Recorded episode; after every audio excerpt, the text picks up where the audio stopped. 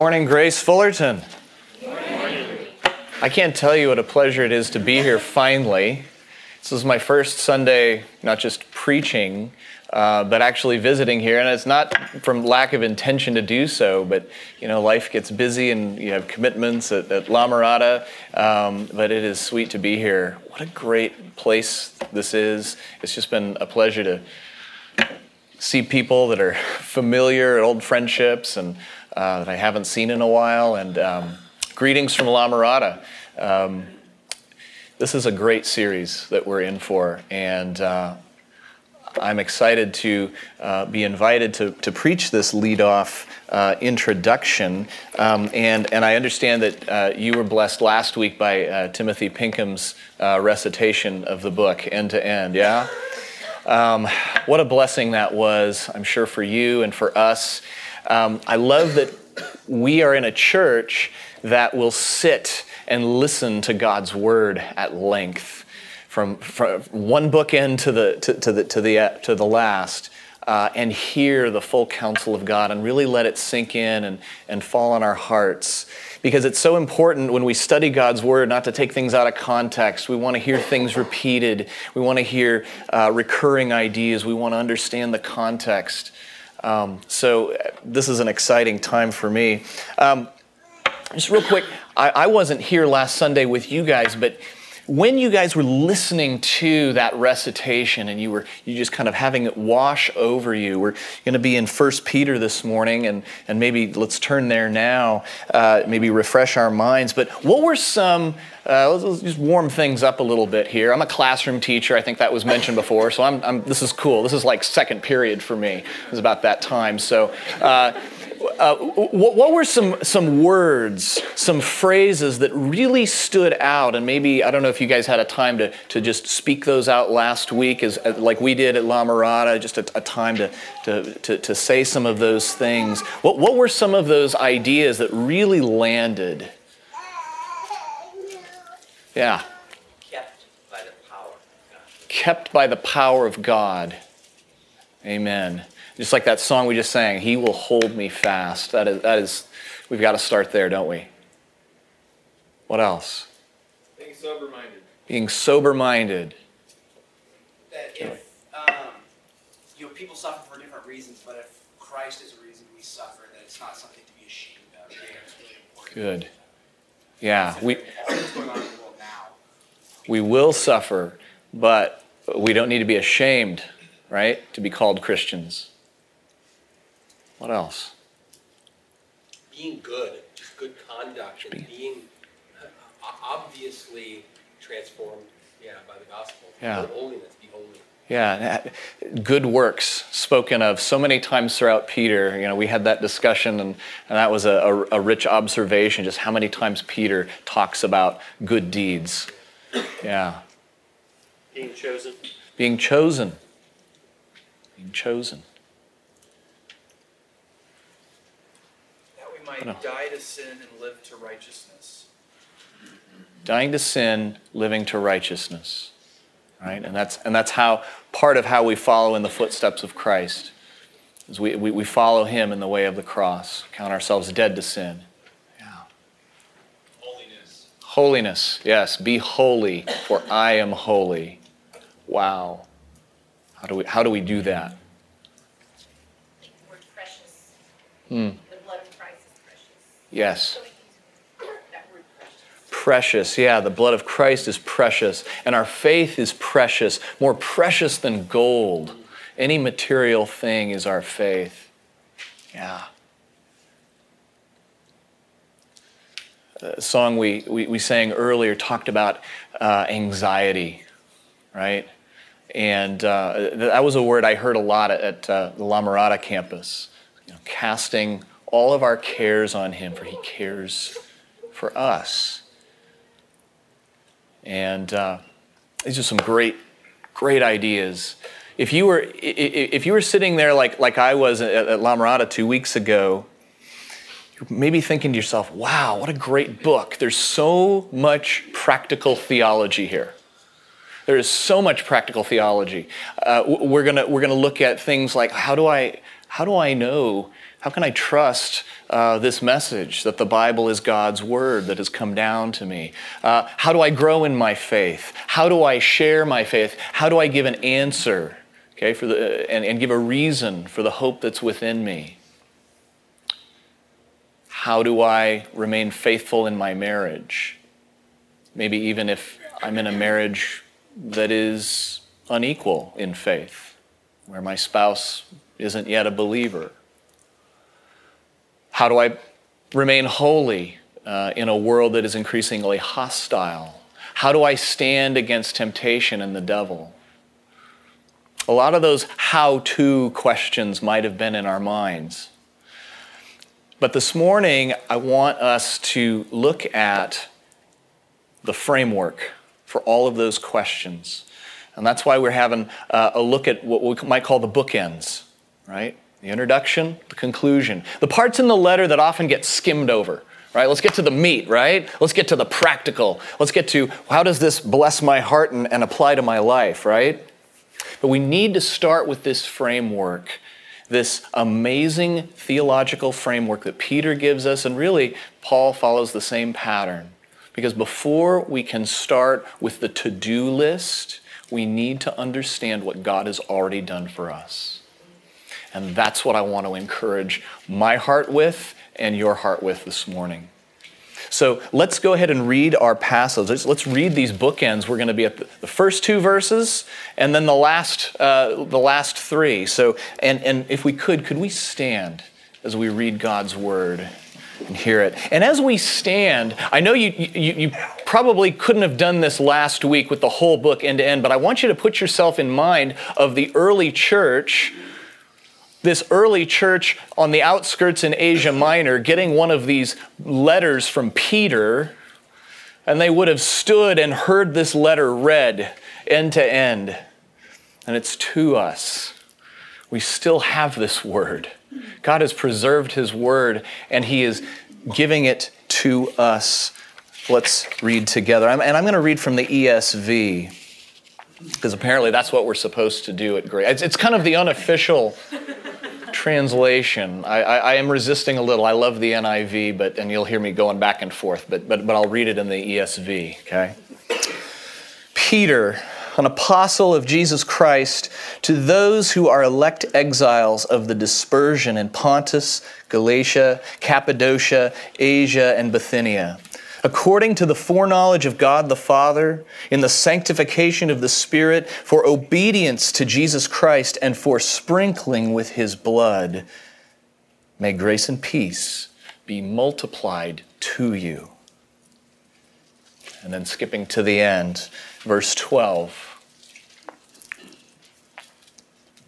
By Silvanus, a faithful brother, as I regard him, I have written briefly to you, exhorting and declaring that this is the true grace of God. Stand firm in it. She who is at Babylon, who is likewise chosen, sends you greetings, and so does Mark, my son. Greet one another with the kiss of love.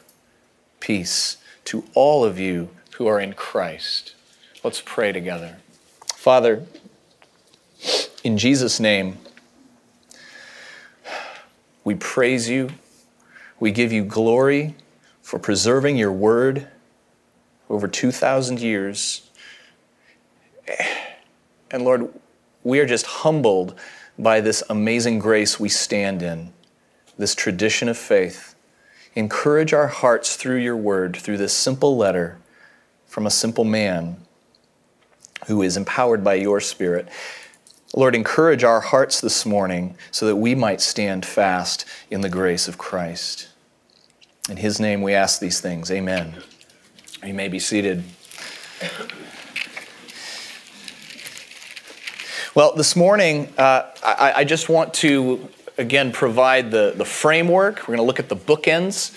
And uh, I just want to start off with some brief introductory remarks about the author and, the, and, and the, the, the, audience, the purpose of the letter, so we get it in its historical context. And then I just want to walk us through five big ideas. Five big ideas from the bookends uh, that, that I don't know, I think they just leap off the page uh, at, right, right at us, and so that we can be encouraged uh, in our faith as we continue studying through this book. Peter. Peter, an apostle, a sent one. Peter, whose, whose name means rock, right? And, and, Jesus gave him that nickname to Simon, rock. Little pebble is actually, you know, rocky is what we might call him today. I had a, uh, growing up, I, I had a neighbor named Rocky, and it fit. Uh, just, you know, this kind of rough and tumble guy, uh, unassuming, uh, and, and perhaps a, a, little, a little rough around the edges, but, but loved the Lord. Um, that's Peter, this fisherman. I love that we are studying Peter following our series in Mark because if you were to study the Gospels like Mark and Matthew and take out this Jesus guy, you would come to the conclusion that these Gospels are about Peter. He, he, he looms so large, right? And I think a lot of us identify with Peter. If you're like me, I identify with Peter because, man, he blows it, doesn't he? And, and, and he is such a flawed vessel. He's a man of extremes, right? He has flashes of brilliance. You are the Messiah. You are the Christ. He gives the right Sunday school answer, and the next moment he's being rebuked by being an agent of Satan. He's the one who says, No, no, you can't, no, don't wash my feet. That's not for a rabbi to do. And then the next moment he does a 180 and says, Give me a sponge bath all over. He's the one who bragged to his master, I won't ever forsake you. I will go with you to death. And then even pulls out his sword and cuts a man's ear off just to show how serious he was and yet he still denies his Lord three times, just this very same evening. But of course, that's not the end of the story for this Peter. And I'm sure we are always encouraged by what John's gospel has to say in chapter 21 the restoration of Peter, where Jesus pulls him aside on the seashore there and says, Peter, do you love me? And he asks him three times. And Peter's like, Why are you asking me three times? He might have asked him three times for each of the three times that he was, you know, denied. We're not sure. But remember what Jesus told him feed my sheep, tend my lambs. He's turning over the role of shepherding to this Peter, and that's the man who's writing us this epistle. He's been charged by his master to feed God's people, and he is still feeding us. He is still feeding God's people. There's another uh, precious passage uh, that, that I often have to be reminded of, and it's in Luke's gospel. I usually remember, oh, yeah, he was reinstated after the fact. But, but if you go back to Luke's gospel, if you want to turn there real quick, you can, or just jot down the reference. This is Luke chapter 22, verses 31 and 32. Because we always remember Jesus predicted Peter's failure, right? He predicted this would happen. Against Peter's pride and, and braggadocio, he predicted that he would fall.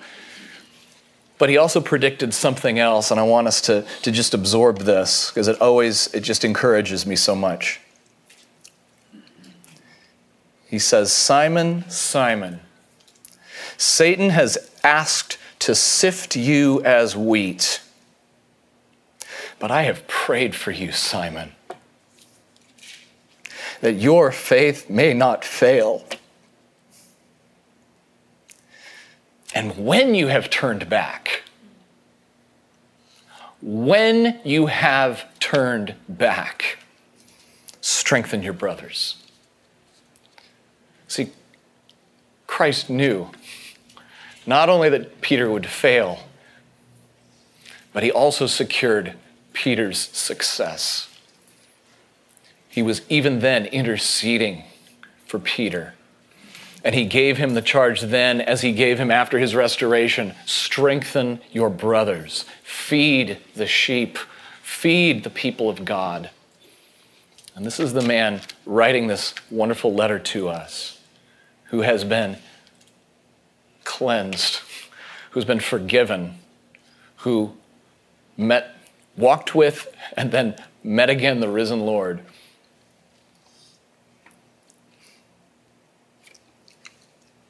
This audience, who's he writing to? Well, a lot of places we've never heard of, right? Bithynia, uh, Pontus, Galatia. Um, I, do, I did bring a, you know, the introduct or the, the obligatory uh, map. Okay, so maybe we can have that slide here. It's just, you know, you always have to put the map up in case you don't have one of those Bibles with maps at the back, or if your, your Bible's like mine, they've fallen out. So this, this was the best picture I could get that had all of them together. And what's interesting, so you can kind of see them over, he, over here to the, to the right of the screen. What's interesting to me about this picture is what's not on the map, what's not showing here. Uh, if you go down uh, south, just, just below Syria, you got to head south a, a, a ways to get to Israel and Jerusalem, which would be the Jewish religious center. And you can just barely see it, but on the left hand side, you can see the corner of the boot of Italy there. And then further west is Rome. Rome, the capital of the world, this empire. And here Peter's writing to this church off to the side, these churches off to the side, this encyclical letter. An encyclical would have been a letter uh, that would go to all of these places, and very possibly the, the order in which they were listed would be the order to which they would be uh, delivered and read. And here they are on the outskirts, dispersed, exiled.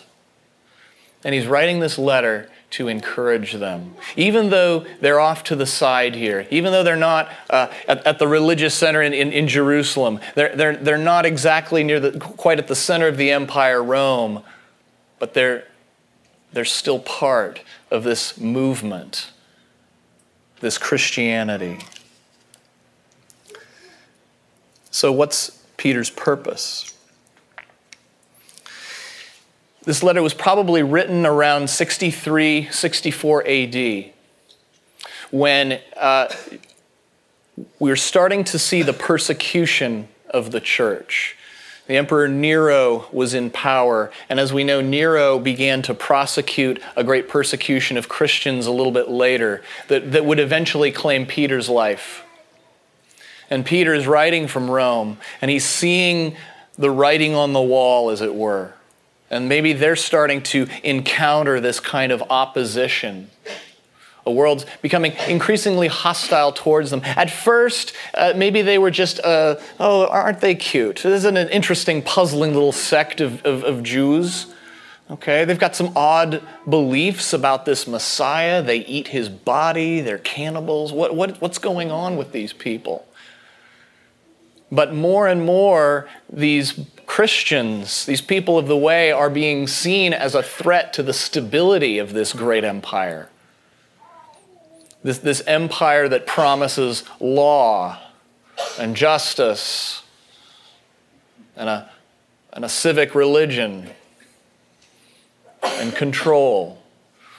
And Christianity seems to be a little bit of a threat to that. And we might need to uh, put our foot down.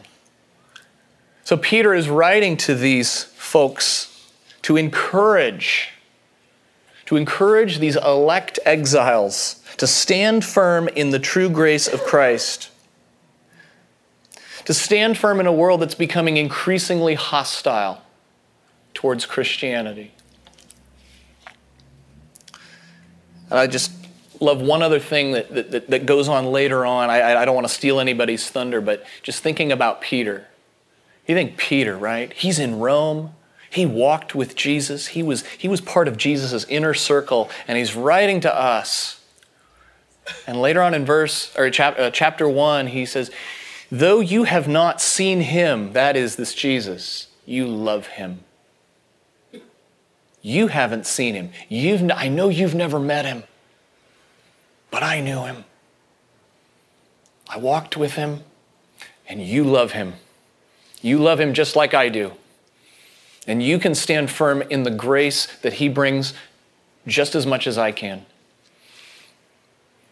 And this Peter calls himself a fellow elder, not a, dare I say it, pope, right? Jesus said, call, call no man father. You have one father. This is, this is the man, this is the audience, and this is the situation. Already, perhaps we can see the parallels to our own situation here in the West. So I do want to go through just what I would take to be five big ideas from the bookends that will encourage us to stand firm in the grace of Christ. Now, as I was reading through this epistle, so I was looking at these verses, looking uh, at, at words and ideas that kept recurring, I couldn't ignore the fact that there's a, a recurring word, a recurring idea. And some of you might have already noticed that word because it's the, it's the first word in the sermon title, and, and, and you might already have your guard up. It's, it's that one E word elect. Oh no. Here we go. We're going to talk about election.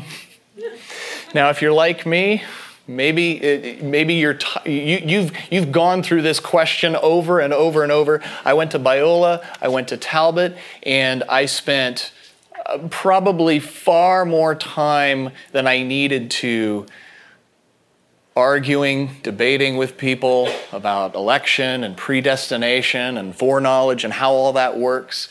And I know for a fact that I did it often in a way that was not befitting a disciple of Jesus Christ. So rather than get into that, I'd rather show you a, a slide on some popular culture to distract you. So go ahead, put that up. We got these pictures. Okay, I don't know if you can see these pictures very well. Uh, what do all of these pictures have in common? I'm hearing it. Go ahead. What are they? They're all, they've all been called at one time or another the chosen one.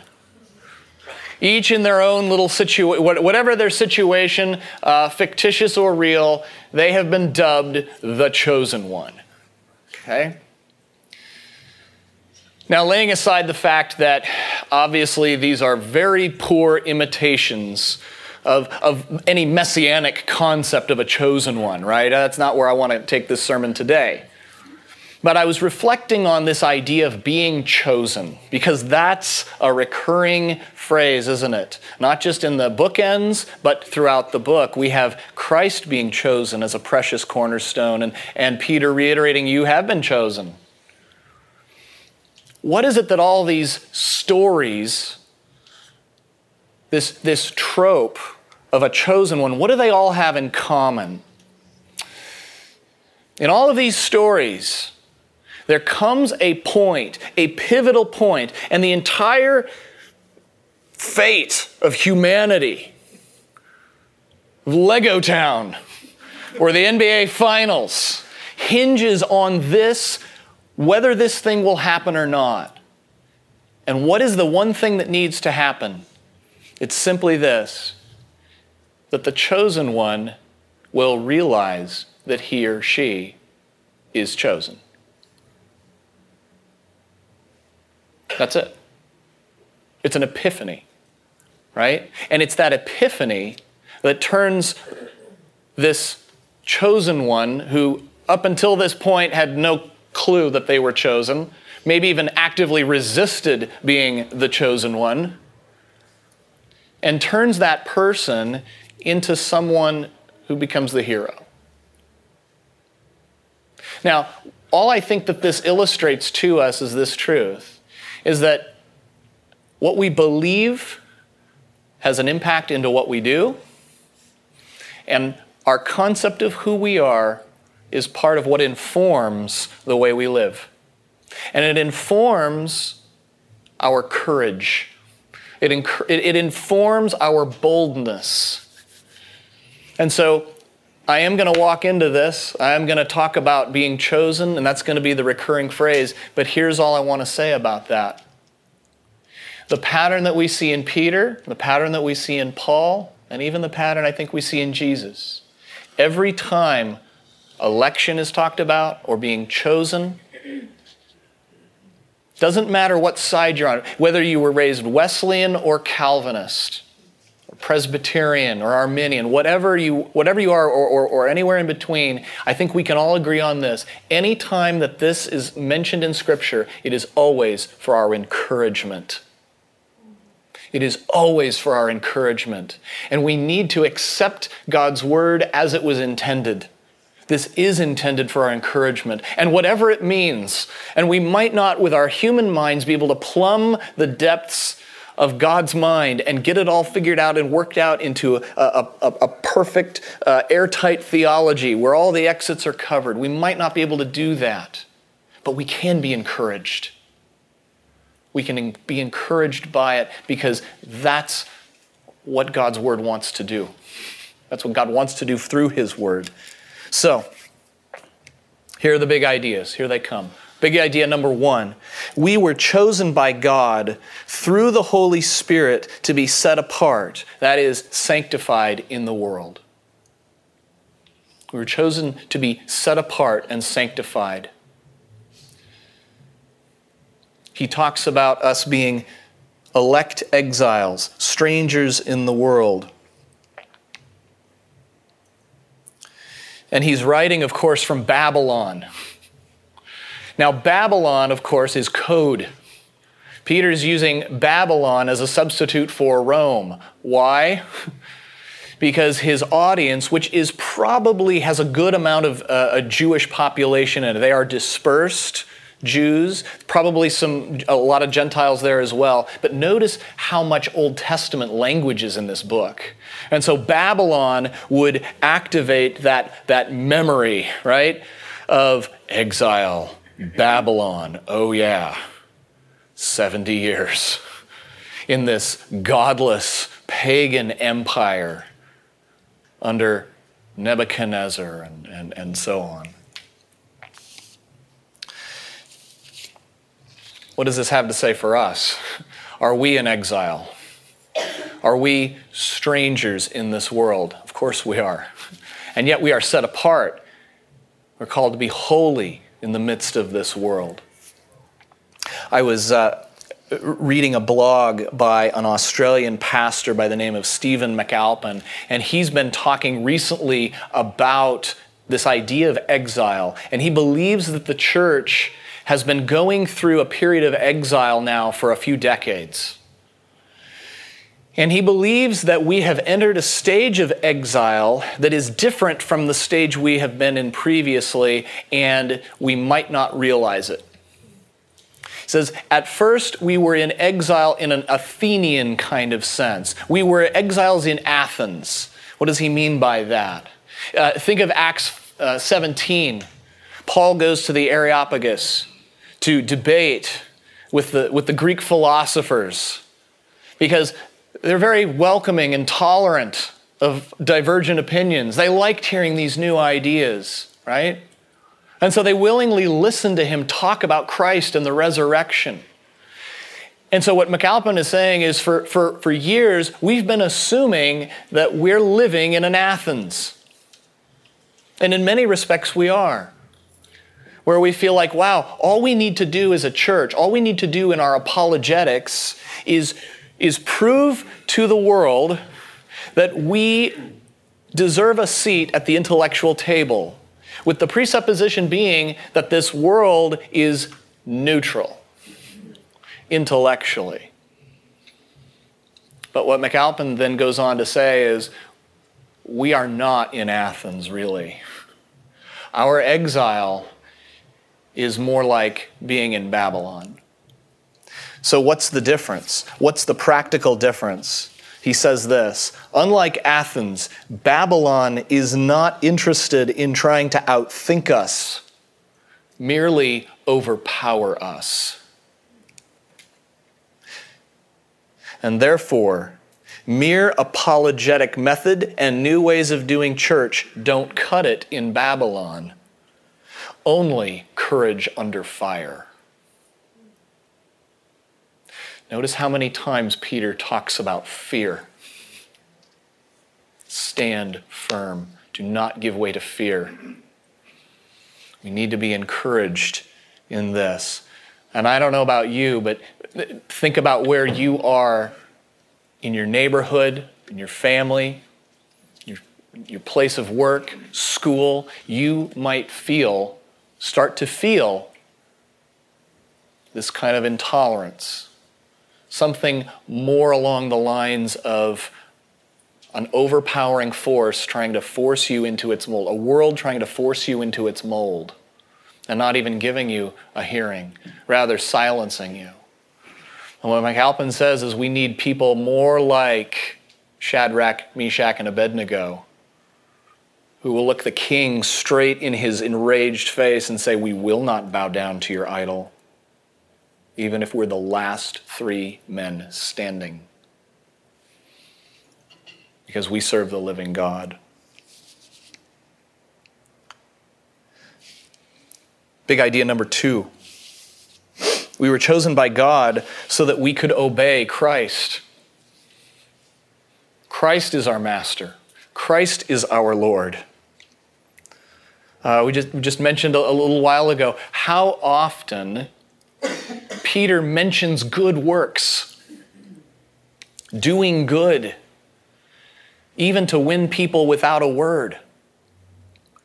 Now, this verse, this part of the verse struck me a little, uh, little oddly at first. I, I, I had to react a little bit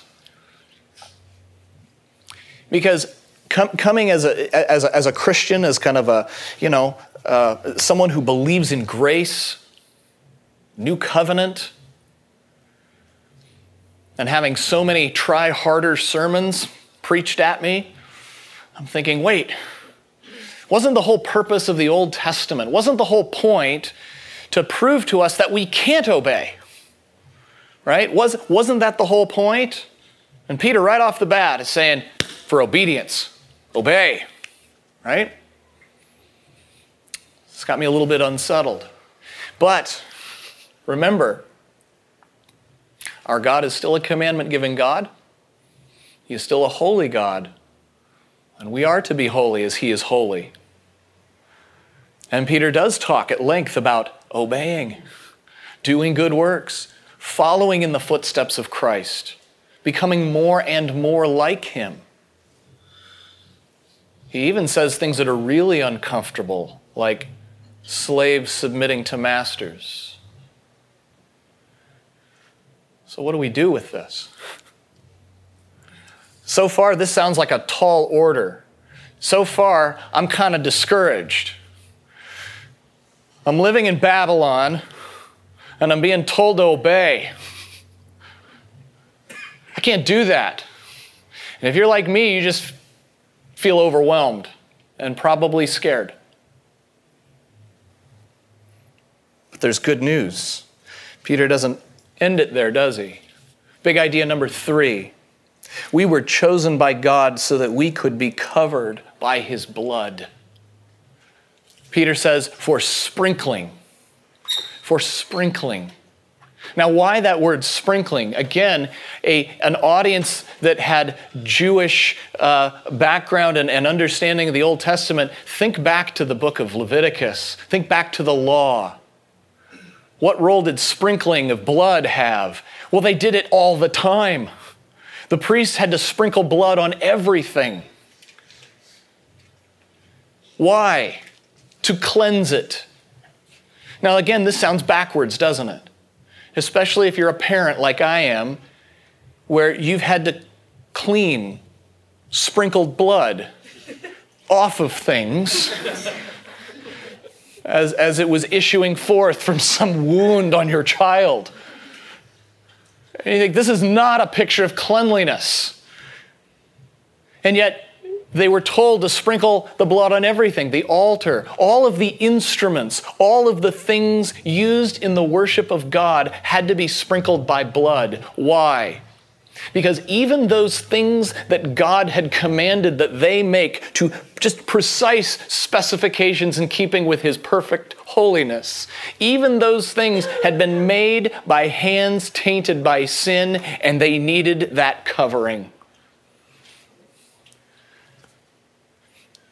I was, I was thinking about this as we were singing and, and worshiping, thinking, praise the Lord, we don't have to sprinkle these guitars with blood anymore. or the keyboard. What a mess, right? But the sprinkling wasn't just for cleansing. The, the, the sprinkling, or, or, it was also for consecration. If you go to uh, Leviticus chapter 8, near the end, around verse 30, you see that Aaron the priest, the high priest himself, and his sons all had to be sprinkled with this blood. And that's the image that Peter uses for sprinkling. You were chosen for sprinkling. You have been cleansed. You have been made right for service. It's not just he's wiped your slate clean, he has imputed his righteousness to you. And he has set you apart to minister. That's why we can all sing together as a body. That's why God will accept our songs and our recitation of his word and our prayers. It's all because of this sprinkled blood of Christ. We need to look at what Christ has done for us to make sense of the things that God then asks us to do. And notice, we are sprinkled by Christ's blood first. But this blood then consecrates us. That's how we can then follow number two. That's why we obey. See, other religions, other faiths, they put it this way You were chosen for your salvation, you were chosen by God for salvation because of your obedience. The gospel says you were chosen for salvation so that you could obey. We've got to get this order right. We've got to get this order right. And, we, and it's, it's not an either or, it's a both and, but we start with the sprinkled blood of Christ. We, we start with the shed blood of Christ. Okay? This faith is, is a gift of God. It is not of works, lest anyone should boast. But then, verse 10 of Ephesians 2, right? Talks about the good works that we were chosen for, that we were foreordained to do. We were chosen to do good works we have been we are instruments in the redeemer's hands. Big idea number 4 we were chosen by God so that we could receive grace and peace in abundance. This might seem like, uh, for me, I have to confess, this, this sounded at first like a kind of an anticlimactic statement at the beginning of this salutation, right? He, he winds through all of this stuff, and then boom, colon, grace and peace and abundance. That's what he was ramping up to. What, what an impious thought. what, what, what, a, what a theologically unreflective thought. Alistair Begg puts it this way if you have grace and peace, you have everything you need. And we have it in abundance, to overflowing, multiplied, as some translations put it grace and peace in abundance. The blood of Christ was sprinkled, was shed and sprinkled once and for all. As the writer of Hebrews says, we've, we've had our consciences now sprinkled clean, and now we are free to follow Christ with boldness and assurance, knowing that it's, this is not, you know, going to go on our performance review. We are not going to be judged in the end for salvation based on how well we could keep God's law. And so now we're free to receive the grace and the peace, but also it's in abundance. Why that abundance? Because abundance overflows. And that abundance should overflow. We should be so full of grace. We are so full of grace. See, that's the great thing is we don't have to try to be full of grace.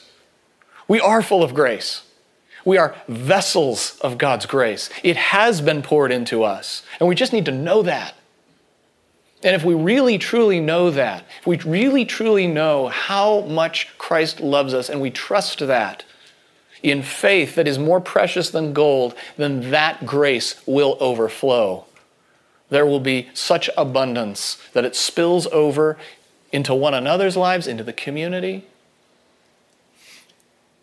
If you turn real quick to uh, chapter 4, verse 10. There's this great verse, and this is a practical theological verse, but, but, but these two ideas are joined. Each one of you, or each one, should use whatever gift, that word gift, same root as grace, should use whatever grace he has received to what? To serve others, faithfully administering God's grace in its various forms. That's why we stand firm in the grace. Because it's that grace, those gifts that God has poured out for us in Christ. And we don't just hoard it, we don't just sit on it. We don't keep it to ourselves. We don't try to put a bottle, you know, bottle top on it. We let it flow freely. And why can we do this? Because we have peace. We have peace with God.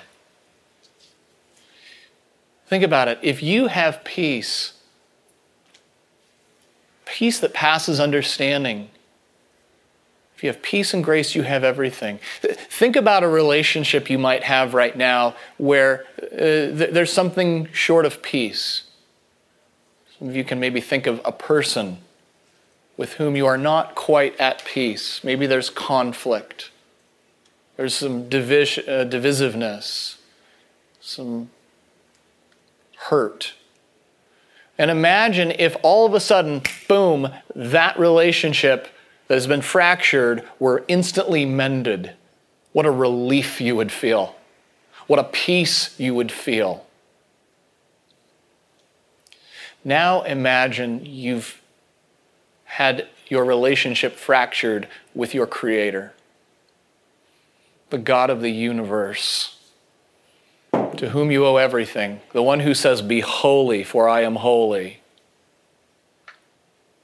And that fracture, though small in your eyes, is a yawning chasm, and it has been closed in Christ. You are at peace. You are at peace with God. This is all we need. Number five. We were chosen by God so that we could become part of a family that is greater than any nation, greater than Babylon. Can't help but think Peter chose Babylon for a number of reasons, and one might be the fact that Babylon wasn't around anymore.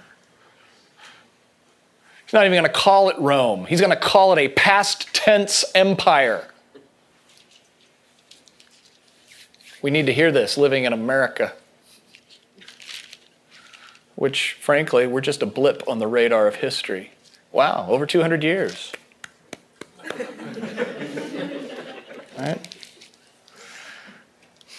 Fast forwarding to the end, to, to, to, these last verses, then, look at the family language uh, in the closing.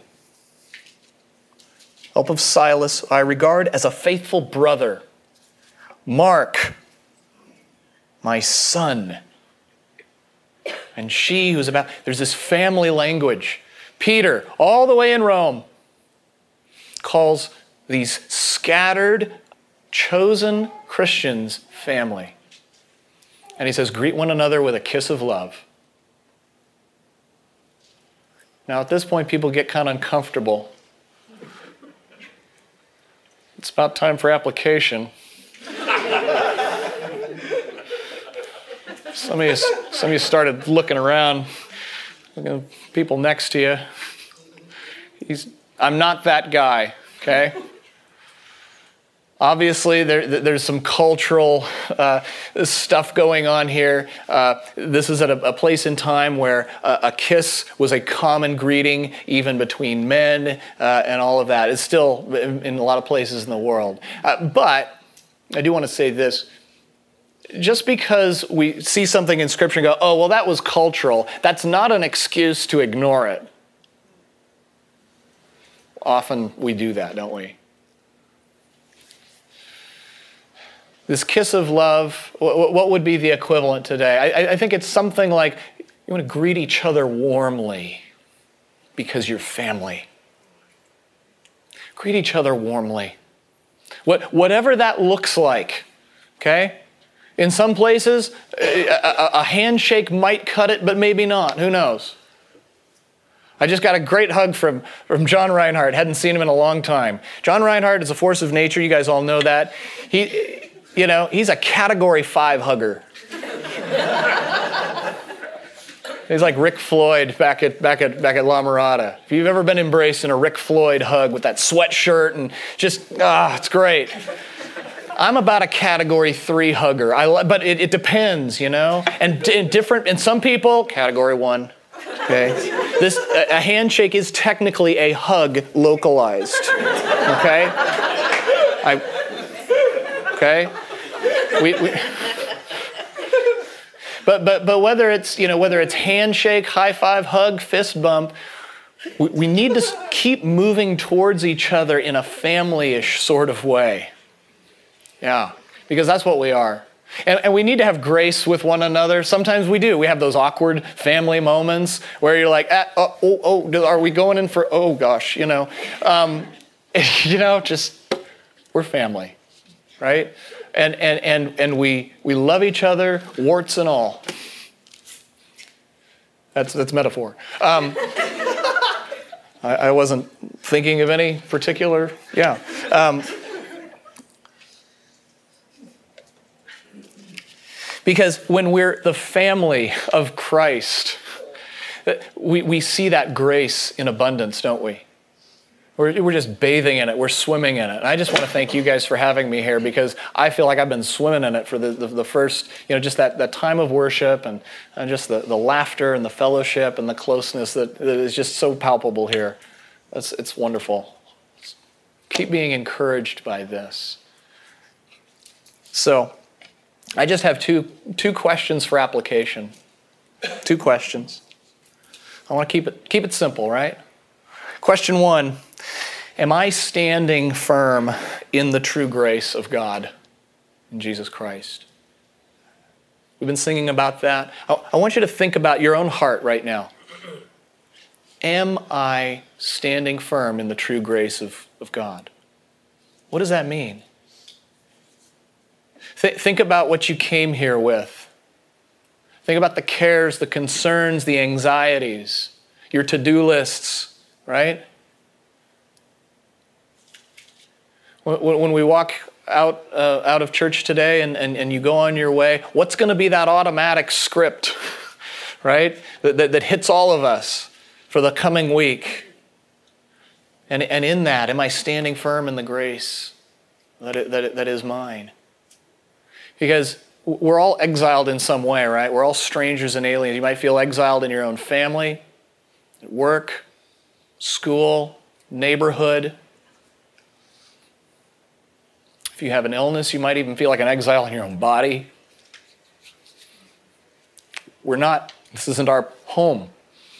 Okay? But are we standing firm in that grace?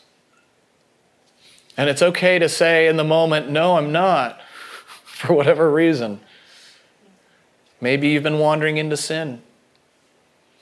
Maybe you've, you've had too much anxiety. Maybe your faith is wavering. Maybe you're just like me, you've just been distracted, right? You've maybe been distracted throughout this sermon. Your mind kind of wanders. Mine does sometimes.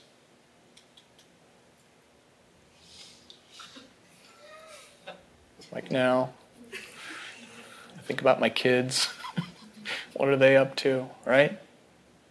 We need to be honest. And so the second question Why am I not standing tr- true uh, in the true grace of God? Uh, might be then number two, am I being encouraged by what God has already done for me in Christ? Maybe what I need to do is have that epiphany, that, that aha moment. I have been chosen for all of these things. And God has made me an instrument, not because I'm so great, because He chose me and however that works out, however that worked out with my free will, I don't know, but I know it's for my encouragement. Now, if you're sitting here and you're not encouraged by what Christ has already done for you, I hope that you'll meditate on this and that you'll think about this and that you'll, you'll ask God to encourage your heart. I have to confess, as a Christian, I can look at this and go, yeah, I don't always feel encouraged. And you might even be sitting there now going, yeah, I know it. I know the theology. What you're saying is true, but I'm not encouraged. I'm not standing firm, and I don't know what to do about it. And we can't make that another try harder sermon because you can't try harder to be encouraged. It's like me when I, in my worst moments, when I'm yelling at my kids, be patient. Never once has my child turned to me and said, Father, thank you for your words of wisdom. I was not being patient, but since you then told me to be patient, I find myself being overwhelmed by a spirit of patience. You are kind and good. Right? We can't command this. So, what do we do? We have to go where we always do, and that's the cross of Christ. We have to go back to that sprinkling. And we have to, as the, the, the song that my kids uh, used to listen to, tell it to Jesus. He already knows. Tell it to Jesus before it grows. You know, don't wait. Don't wait. Be honest. Say, God, my heart's hard right now, and you know that but He's greater than our hearts. So, I hope we can all be encouraged to stand firm in the grace of God through this, this series. And uh, let's just pray together that, that, that God would do that for us. Thank you, Father, in Jesus' name, for what you have done already in Christ. Thank you for the encouragement that this brings to us. And Father, I pray for anybody in this room, myself included, who might be dense or, or, or just numbed, perhaps, for whatever reason, to this amazing grace we stand in, Lord. I pray that we would all cry out to you, that you would meet us in our weaknesses, and that you would cause us to stand firm. Lord, you do hold us fast, and that is the only reason we can stand firm. We praise you for this in Jesus' name. Amen.